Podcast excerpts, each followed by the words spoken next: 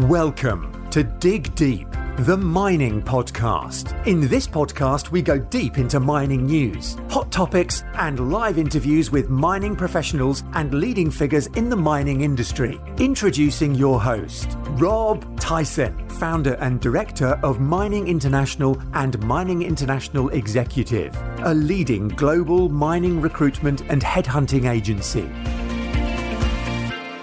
Hi, mining community. Welcome back to another episode of the Dig Deep, the mining podcast. And today's guest is Graham Crew, who's the COO of Golden Star, who an established West African gold mining company operating the Wassa gold mine in Ghana, um, which is a large scale, non refractory underground mine. They're listed on the New York Stock Exchange, the Toronto Stock Exchange, and the Ghana or Ghanaian Stock Exchange.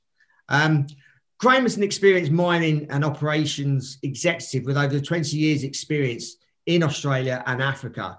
Um, so he's well, well placed to comment on the fortunes of Golden Star and how mining is a critical contributor to humanity and sustainability.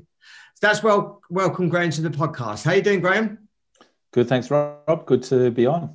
Yeah, and I appreciate your time as well. So, why don't you give the audience um, an overview of your of your background um, from way back in the day when you graduated.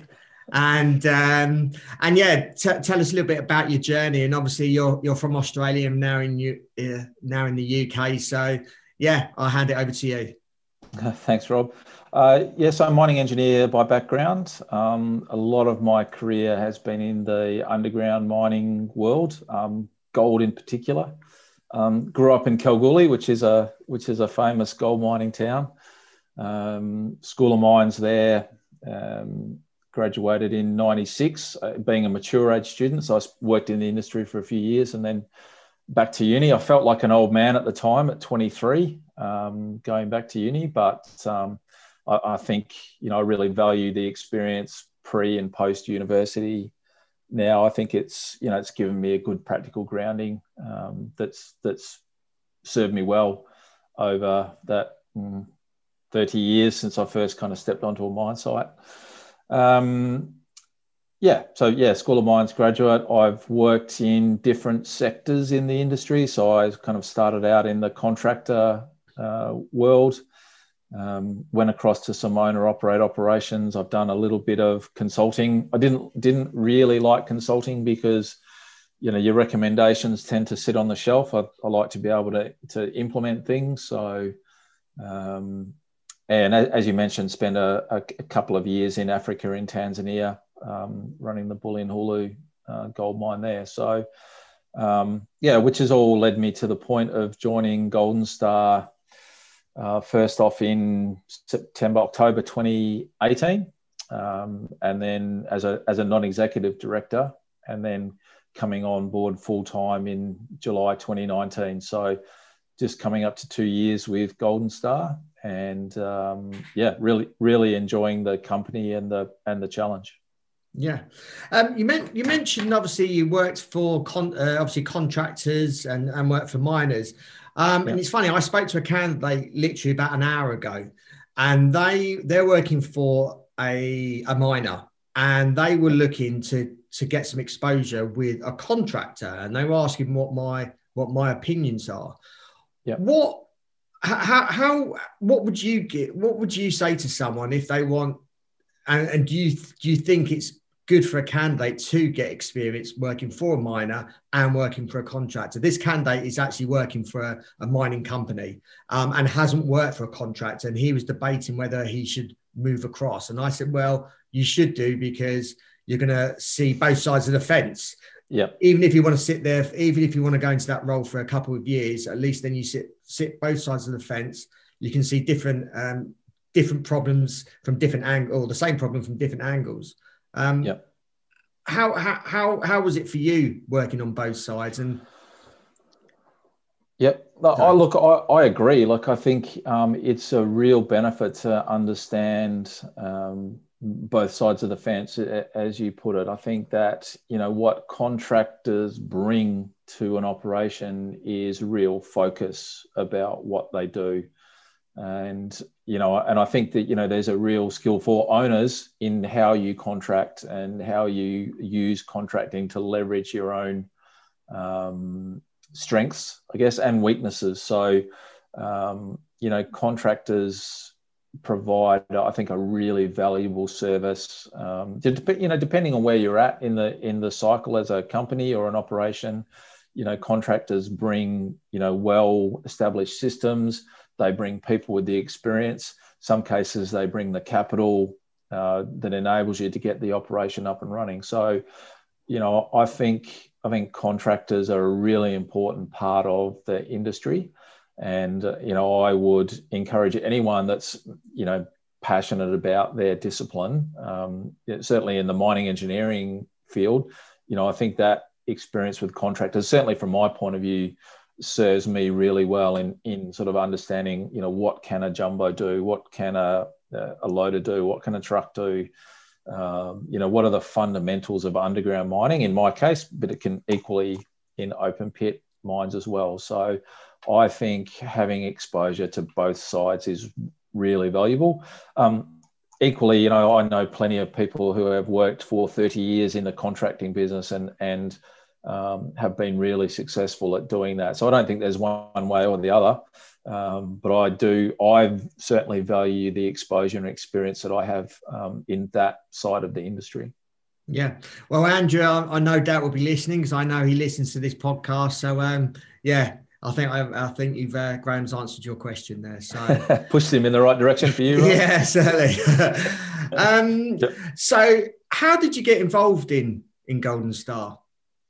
Yeah, that's a good question. Um, so I got involved in Golden Star in 2018, as I mentioned, when um, La Mancha um, did a significant investment in the business. So um, Andrew Wray, who was the CEO of La Mancha at the time, asked me to come on board as a uh, non-executive director um, and as a representative of La Mancha on the board um, he he did that because he was looking for someone with the kind of technical and underground operating experience. At that point in time, Golden Star had two underground gold mining operations, and uh, and and so that technical experience was something that he was looking for to support um, so to support the La investment.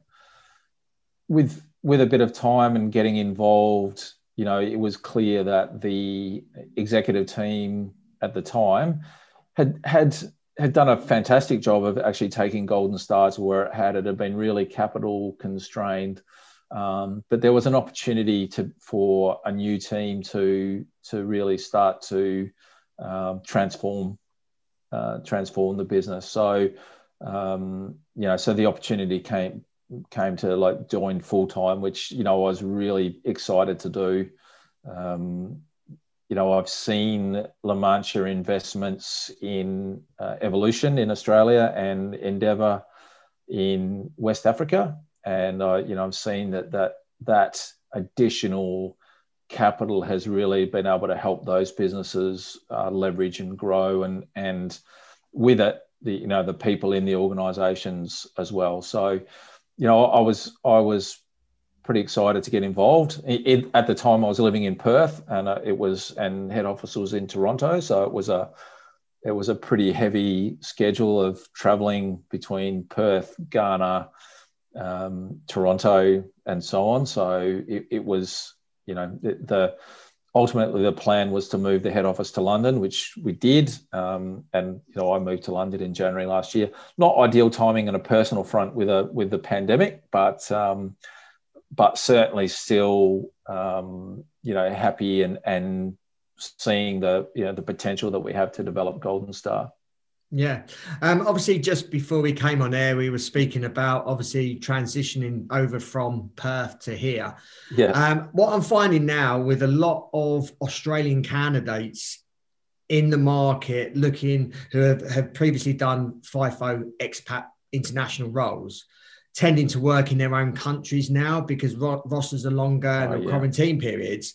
So my question is, how have you found the transition from moving from Perth to London.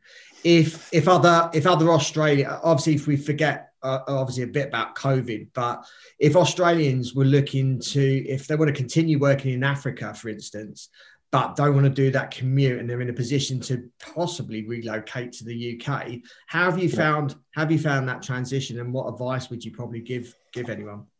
Oh, yeah, it's hard to separate from from COVID really, and but you know we had a lot of support in terms of visas and and things like that. So that um, that obviously helps when you've got a company that's sponsoring you and and doing visas. I mean that that was a that was a pretty uh, exhaustive process, as I'm sure it is going from the UK to Australia. Um, so that was so having that support was was helpful.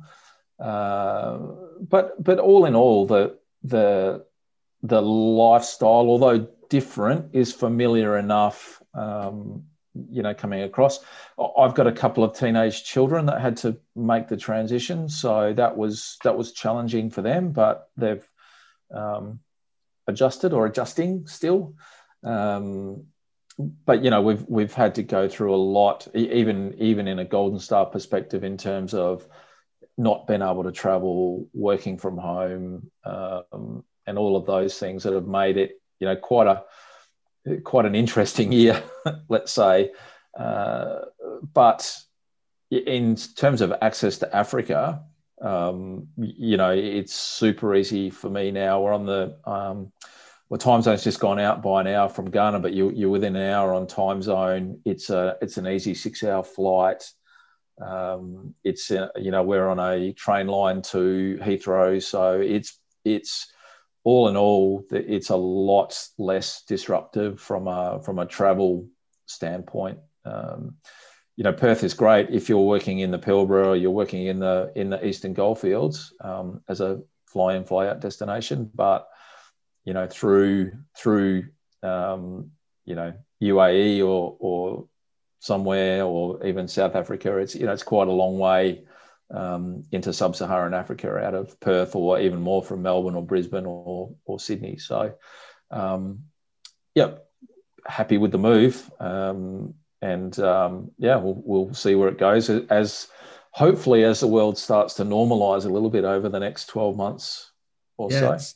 Yes, certainly. I mean, I speak to a lot of Australians, and some of them have sort of distant relations, not, not necessarily distant relations. Their their parents and, and grandparents sometimes have um, enable them to have British passports. So yep. it's just, I suppose, an option that they, I'm putting out there that they could consider that if they're in that position to do that and if they want yeah. to still continue working in Africa. So, and when you think, Rob, when you think about the access that you have from you know, from the UK to Europe, um, Middle East, you know, North Africa, North America, um, you know, the the um, uh, West Indies, you know, um, you know, I I probably didn't conceive of how many different places you you uh, UK nationals go on holidays, mm. you know, from from London. So you know, there's a there's a lot of opportunity to uh, to visit different places when the world opens up a bit more again. Certainly, certainly. Yeah. Right, let's get back on track now. Um, just wondering if you can tell us more about Golden Star um, sure. and what, what you've done to make it successful so far. Um, and also, I wonder if you can outline the company's roadmap roadmap um, to produce sort of 300,000 ounces a year. Yep. Yeah. Looks like you've been on the website. Um, yeah. The the uh, yeah, I think there's a there's a few things over the 18 months that I've been involved full time. Um, you know, I mentioned one thing. You know, we, there's there's a new management team in place. Um, sort of the final piece in that puzzle um, come into place January last year. So, new management team relocated the the sort of corporate office to London um, even though we've still got a um, you know presence in Toronto, being Toronto listed, but but the main sort of corporate office is now out of London, and and the idea behind that is it's an Africa focused business, and the time zone, as we talked about, the time zone and the access just works um, from that perspective. The uh, in terms of you know balance sheet, obviously the La Mancha investment in in September 2018 was a was a key point, but there's been a fair bit to do. As I mentioned, it had been a capitally constrained business, so um, post that investment, there's been a lot to um, re-engineer the balance sheet, if you like. So, you know, we managed to retire some expensive local debt with a um, facility with Macquarie. Um, we we managed to sell Bogoso Prestea, which was an operation that was um, consuming cash. So, and the, the idea behind that is to really focus the resources of the, the company on developing Wassa, which is a, we think is a large world scale um, deposit. Um, the, the, challenge is now to transform it into a world, you know, world class operation. So, um, yeah, so so a few key things around um, balance sheet. We also announced earlier this year an at the market um, fundraising, and that that's um, additional liquidity to help with um, exploration programs and things like that that we see as um, having a, a, pretty significant benefit down the line. So so yeah, that, that's I guess that's the corporate type transformation. We you know, the, and the aim is to be a sustainable, diversified gold mining company. And what we mean by that is, you know, leaders in terms of sustainability, um, diversified. You know, obviously we're, we're a single asset company now, but we we want to diversify beyond that. You know, multiple jurisdictions, multiple operations, um, but importantly, a company that our stakeholders are proud to be associated with.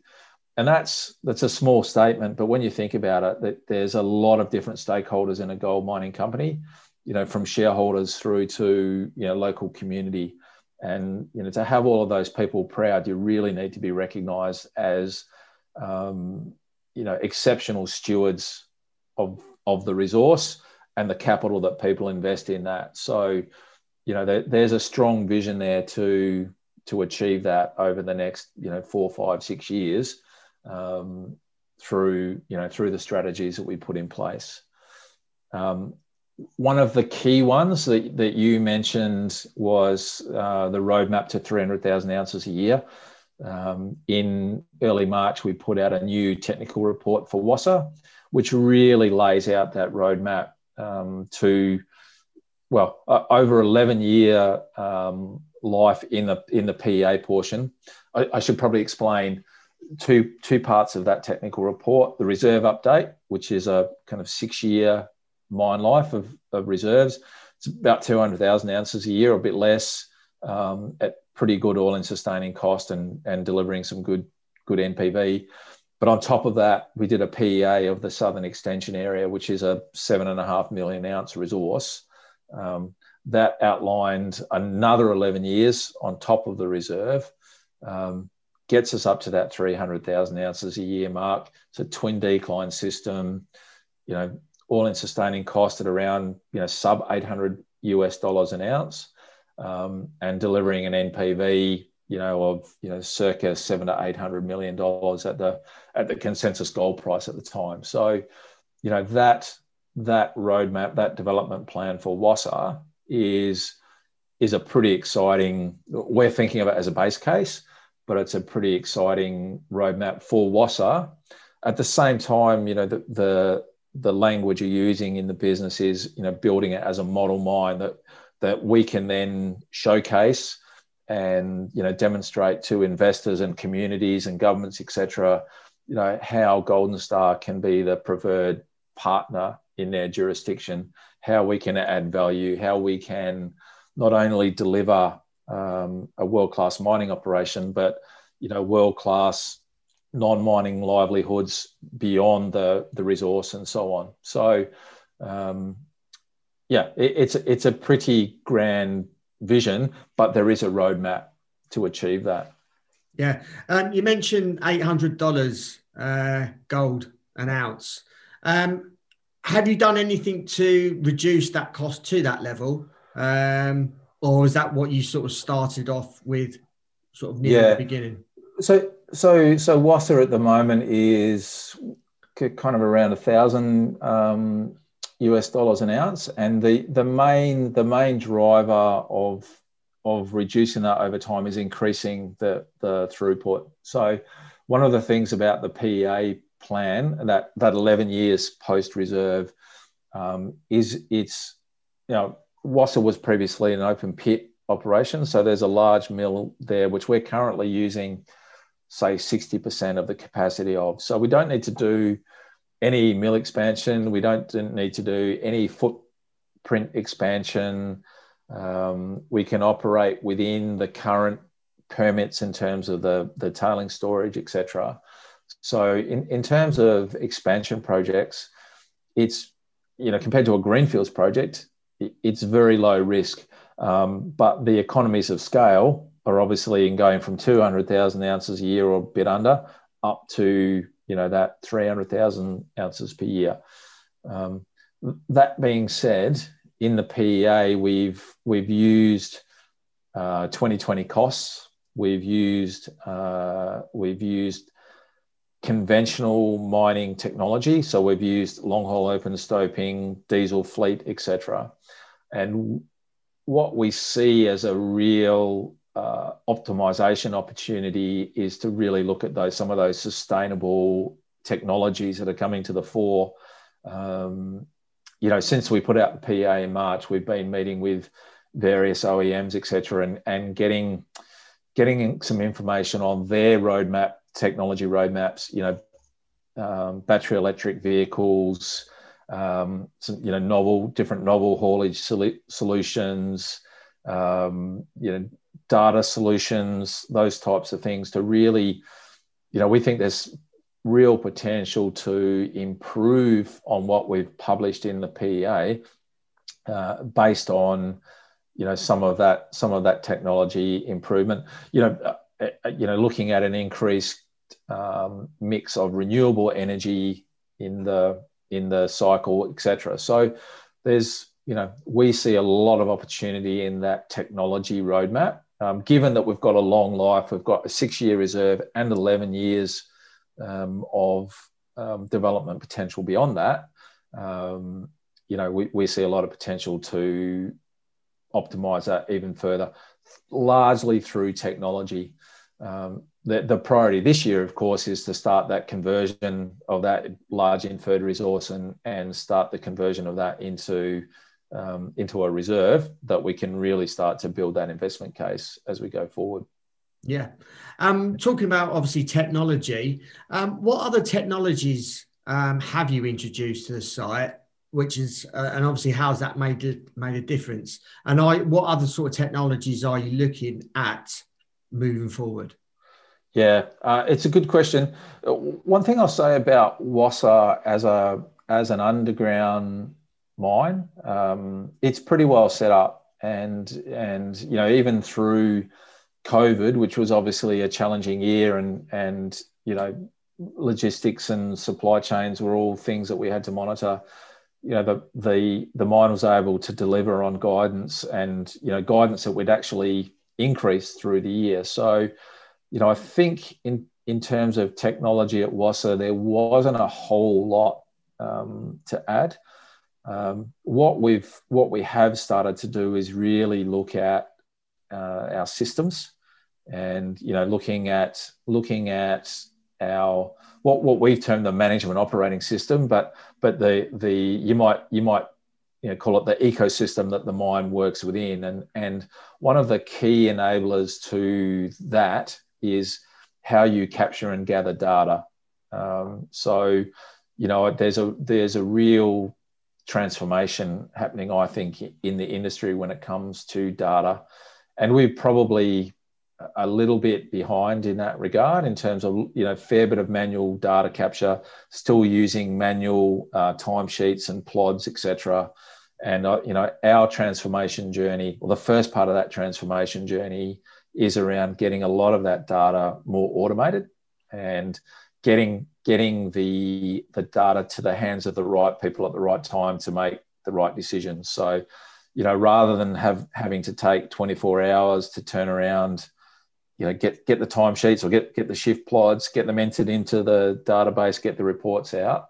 Um, you know, one of the things we've we've done this year is we've managed to create a proof of concept around automated shift reporting, so um, or daily reporting. So now once a day, you know, sitting here in London in my spare room, um, I, I log on when I open up my web browser, it comes up with the daily report straight away with you know the most up to date information from site.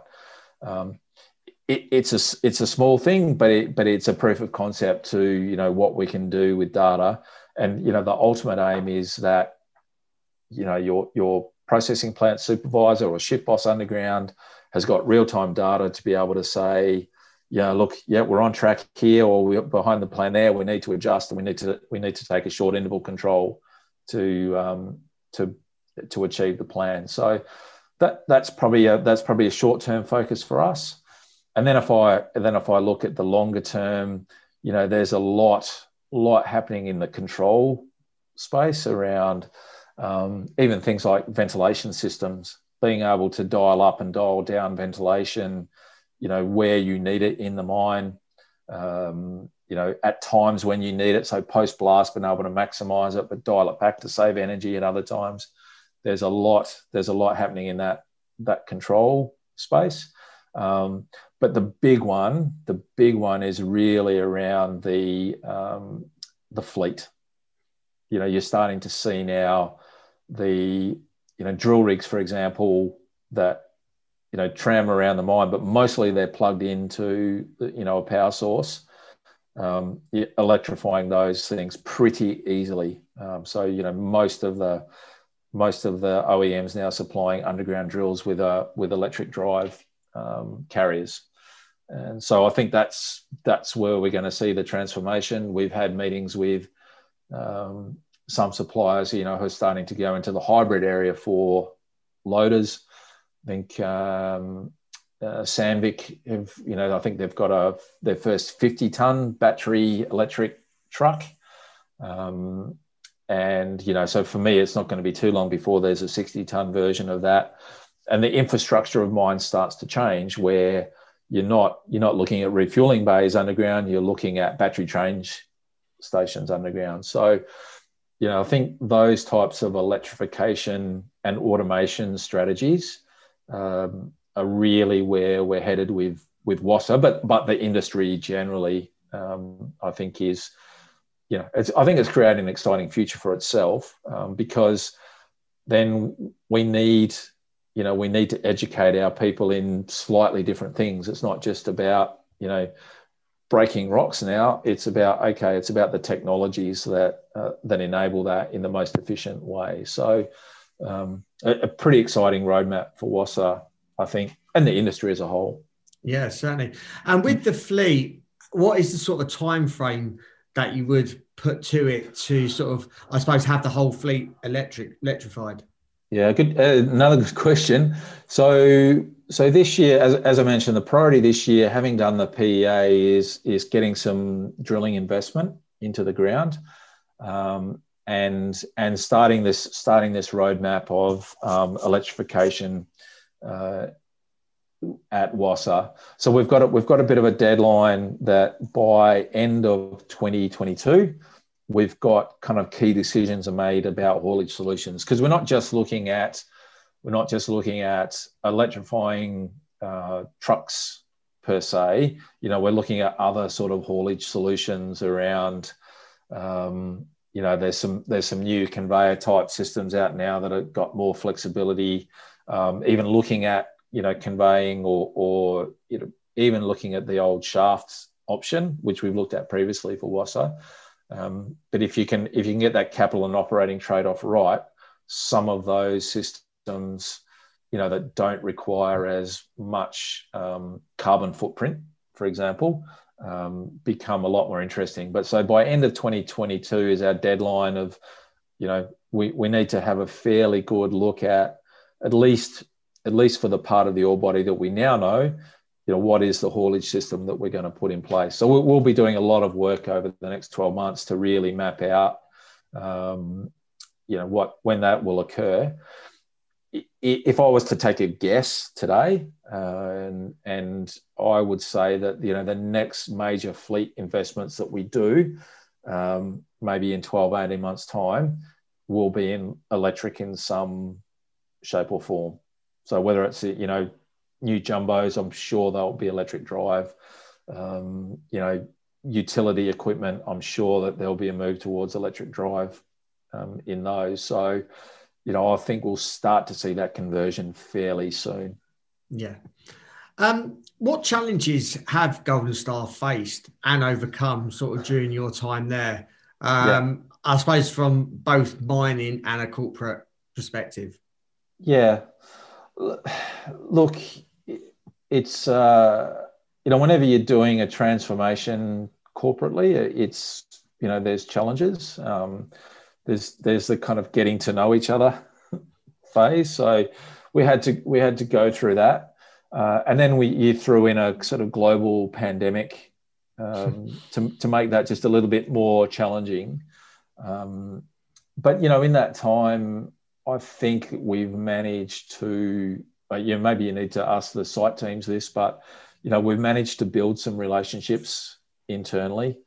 Um, we've managed to maintain good relationships in the communities and and you know with with the government and and the you know various um, uh, institutional stakeholders, and and we've really started to to show you know what Wassa is capable of. So you know we've managed to improve production year on year.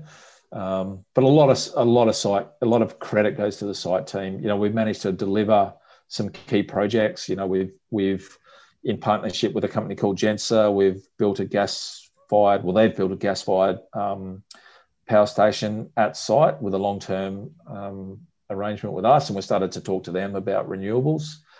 Um, we've delivered a paste plant project, which is you know a, a, standalone paste plant, you know, designed by GRES in Perth and and delivered in Africa, you know, without being able to get kind of all the engineering support to site. And a lot of you know virtual systems and you know, um, headset based cameras and microphones. And um, we've managed to do electrical upgrades all through COVID. Um, but a lot of credit does go to the site team and the engineering team and the projects team there.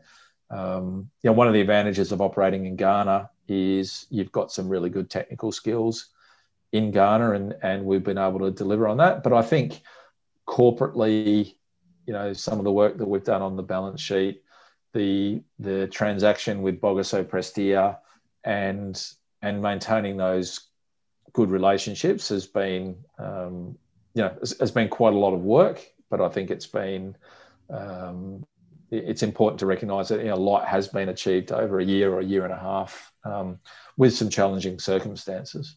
Yeah, you mentioned relationships a couple of times, yeah. and I think that's important, especially in in, in I suppose any type of organisation um, yeah. more so probably in mining as well. Um, has the relationships got better since or during COVID? And what would you say if it if it has? Why why during COVID relationships have got better, tighter, and that could be with internally, that could be externally. Would you say there's been a, a difference during COVID than before COVID? And if so, what what the reasons why?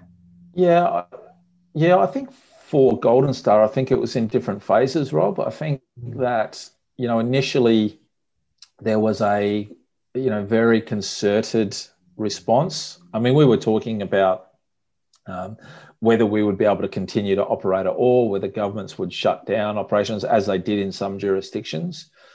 And, you know, starting to have real business continuity conversations. Um, it, it became clear that you know certain industries were going to have to continue to operate and you know for me personally uh, there was a few light bulb moments around you know the the supply chain logistics around food and, and you know general supplies ha- had to be maintained somehow. Uh, and and I think you know the there was a recognition uh, certainly in Africa, that the mining industry produces you know a lot of income, um, not only for the government, you know, through taxes and royalties, etc., but through the employees and and um, through the local procurement and local contractors and and all of that. So, you know, I think there was pretty strong support. Certainly in Ghana, um, the government recognised pretty early that the the industry was important um, to the to the sustainability of the nation, and so we were we were able to um, have some some support and, and a, like a, a, very small example, but but with a big um, outcome is exporting gold to the refineries. Um, you know, kind of flights stopped, um, and you know we we we started to talk charters and and you know working with other industry players to to uh, bring in charters. But of course, then we had to get permission for charters, and when we kind of explained the situation to the government, they kind of went, ah, right, this is this is important. We need to we need to um, get this approved. So you know, sort of had a multi-agency response to enable the industry to bring in charters to be able to export gold and, and therefore continue the income um, for Ghana. So, so I think you know there was a there was some mutual reliance there around that, um, and the government was also like all the governments producing guidelines around being COVID safe and COVID safe workplaces, etc. Uh, and we were able to comply to that and contribute to that via the Chamber of Mines in Ghana, etc. So, so I think um, in some ways we we we had to work together strongly, but I think without a foundation of relationship and, and understanding that that would be that would be more difficult. But I think um, you know I, I, think over time that that became a um, important relationship. Yeah. Um, you're obviously passionate about mining. Um, so I wonder if you could explain what the critical components to sustainable and better mining practices um, as ESG is obviously playing a bigger part in the industry, more I suppose more than ever so today, and it's it's one of those buzzwords that's always out there. yeah, yeah, I think um, I, I think that ESG is yeah, it might be a buzzword, but I do think it's a real trend in the industry. Mm. Um, you know, I think it's something that we Golden Star we really want to be recognized for, you know, that um, that environmental social governance piece. You know, it, it, comes back to the very start of the conversation when you know, we talked about, you know, being an organization that stakeholders are proud to be associated with for us. Um, and it is, you know, it has to be more than lip service and it has to be about creating sustainable livelihoods, uh, I think. You know, the, the, the mining industry is one of the industries that you know kind of consumes its resource, um, and that's you know it's an important difference from you know manufacturing, etc. But you know, there's an old saying that if it hasn't been grown, it's been mined. You know, everything that underpins our modern society, our modern way of living, the fact that we can sit on a Zoom call now and, and do this um, podcast is due to the fact that someone has gone and got those minerals from somewhere and turned them into something else. And so it's it's important that we continue to do that, but it's important that we do that in a way that's uh, ecologically and environmentally responsible, because uh, there's no point if it just destroys the earth while we do it. So, you know, I think that technology is going to be a a big, big part of that. I think that you know we, we've talked about electrification, and electrification is is is about efficiency from a mining perspective, or for me, it's about you know more efficient motors. It's about efficient use of energy um, to extract the minerals that we need um, to to have an efficient economy uh, that can sustain you know whatever whatever the population of, of the world's going to be. So you know, I think it's really important as a primary industry that we're real contributors to that um, to that journey. It's um, you know, if you if you go and talk to I, I don't know about the UK yet, but if you go and talk to any primary school student in Australia, um, and you ask them about whether we should recycle and reuse things, I'm sure they've been educated in it if you say to them, you know, should we mine things? They'll probably say, oh no, mining's not not sustainable. The the fact is, if we if we want to have the lifestyle we do, mining is absolutely essential, but it is up to us um, as miners, as mining companies, to to show that we are uh, responsible stewards um, of the environment. So, you know, I think I think that's both the challenge and the opportunity opportunity for us. But I I'm really encouraged about the level of um, change and the way the discussions really evolved, especially over the last year with COVID. I think it's really evolved even more. Um, I think it's really brought home to people that, you know, yes, we yes we want to have a certain lifestyle, but we have to be very responsible about it. So, you know, you know, setting targets around greenhouse gas emissions. So one thing we're doing this year, for example, is we're doing a baseline of okay, what are all our greenhouse gas emissions, and you know, and then starting to build that roadmap. Um, you know that that uh, greenhouse gas abatement curve over the next few years, and, and it's all around those technologies we talked about: electrification, automation, improved efficiency, and so on. Um, but really having making sure that we've got a strong plan to achieve that. So, you know, I think I think it's I think it's exciting. It's a challenge, but it's exciting for us for us miners to, you know, to help deliver a better future for the for the earth. Yeah, and has that has Golden Star initiated any ESG initiatives with the local communities, for instance? Is there anything that you want to speak about around that? Yeah, I, I think um, you know it, it it predates my time with Golden Star, but one of the things that you know, as an organisation, uh, people in the organisation are most proud of is the the Golden Star oil palm plantations, and and that's a sustainable livelihood program. It's a it's a totally not for profit arm of the business, and you know what that does is it invests in sustainable oil palm. Um, growth and oil palm is one of those things is a very widely used commodity um, but there's a lot of there's a lot of um, lot of concern about how it's developed um, in some places you know, in terms of um, you know cutting down primary forests for for oil palm generation.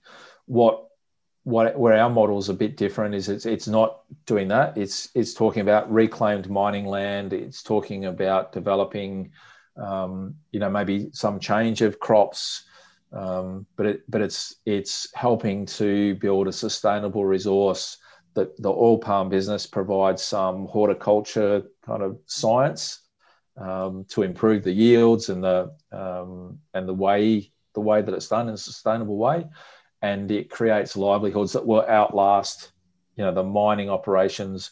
So even if the mining operation lasts say 17 years, those oil palm plantation businesses will go on um, for a long time and you know it's, it's quite incredible to see and you know a reclaimed tailings facility just covered in oil palms you know and you see you know and that's that that's the that's a real benefit. I can see that alternative livelihood that outlasts the mining industry.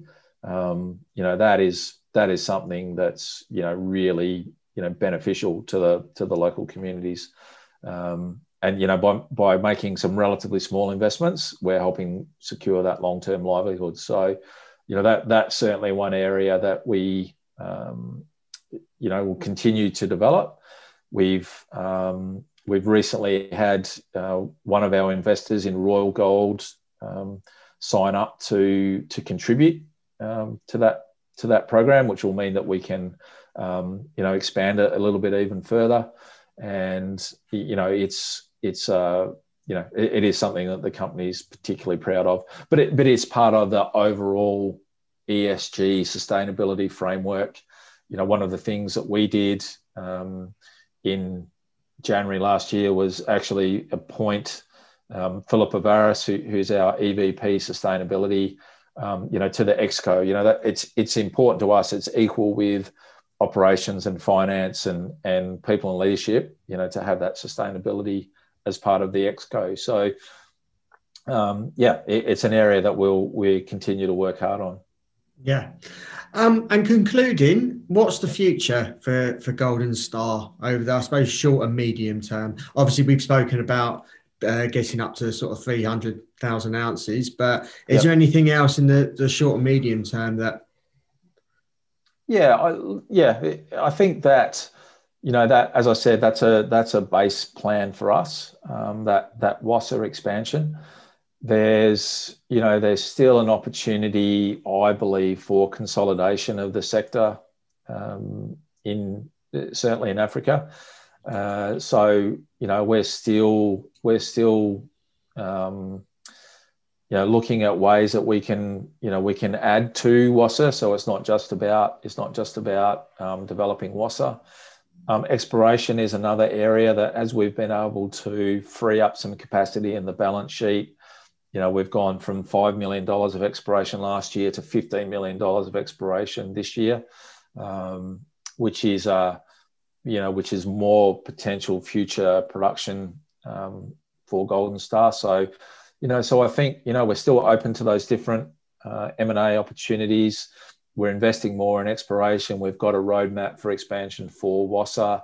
You know, we've got a we've got a good team on the ground and corporately that's working well together. So, um, you know, I think that there is you know onwards and upwards for Golden Star, Rob. Yeah, looks like there's many opportunities out there. Obviously, the growth, and if you're looking, obviously the budget, expiration budget is um, is trebled in size as well, and looking for M and A activity. Um, it's certainly uh, keeping your uh, keeping you busy as a CEO. So um, wish exactly. you uh, wish you all the luck for that. Um, if our audience wants to reach out to you, um, if they've got any questions, or are yeah. you on any social media, how how can they get in contact with you? Yeah, LinkedIn is probably the easiest, probably the only um, social media that I'm really um, active in. Um, I find it a good professional network. So if people want to reach out on LinkedIn, you know, I'm more than happy to connect and and um, yeah, contribute where I can. Yeah, and obviously the Golden Star will have a have their own website as well. Are they yep. are they actively on social media? The company as well. Yes, yeah, they they, they certainly on LinkedIn, uh, Instagram, yeah, Facebook, all, all, all of the normal all the normal areas you can follow the progress of Golden Star um, and and the team. Um, so yeah, yeah, look forward to uh, people uh, jumping on and having a little bit of a look at what we're up to. Yeah, certainly. Well, it's a company I'm certainly following. So um, hope our audience has uh, enjoyed this episode, um, understanding more about obviously a, a mid-tier miner in, in Ghana. And um, obviously Graham has given a, a good account of uh, of Golden Star um, there's certainly a, a, bright future ahead. So appreciate if you can um, share and like this uh, episode if you're watching it on the YouTube channel below. Um, those that are listening on the podcast, uh, appreciate as as always if you can share this episode um, and other episodes. Uh, amongst your friends, family, industry colleagues, um, just so everyone can have the opportunity to listen to obviously this free content, um, helps educate the, uh, the the wider mining community. Um, and also along the way, you can learn learn a few things more about your uh, obviously more about the mining industry. So appreciate all your, all of your support and appreciate um, yeah just sharing sharing this amongst the, the mining community. So until next time, happy mining. Thank you for listening. Remember to reach out to Rob via the show notes and be sure to subscribe and leave a review. Until next time, happy mining, helping each other to improve the mining industry.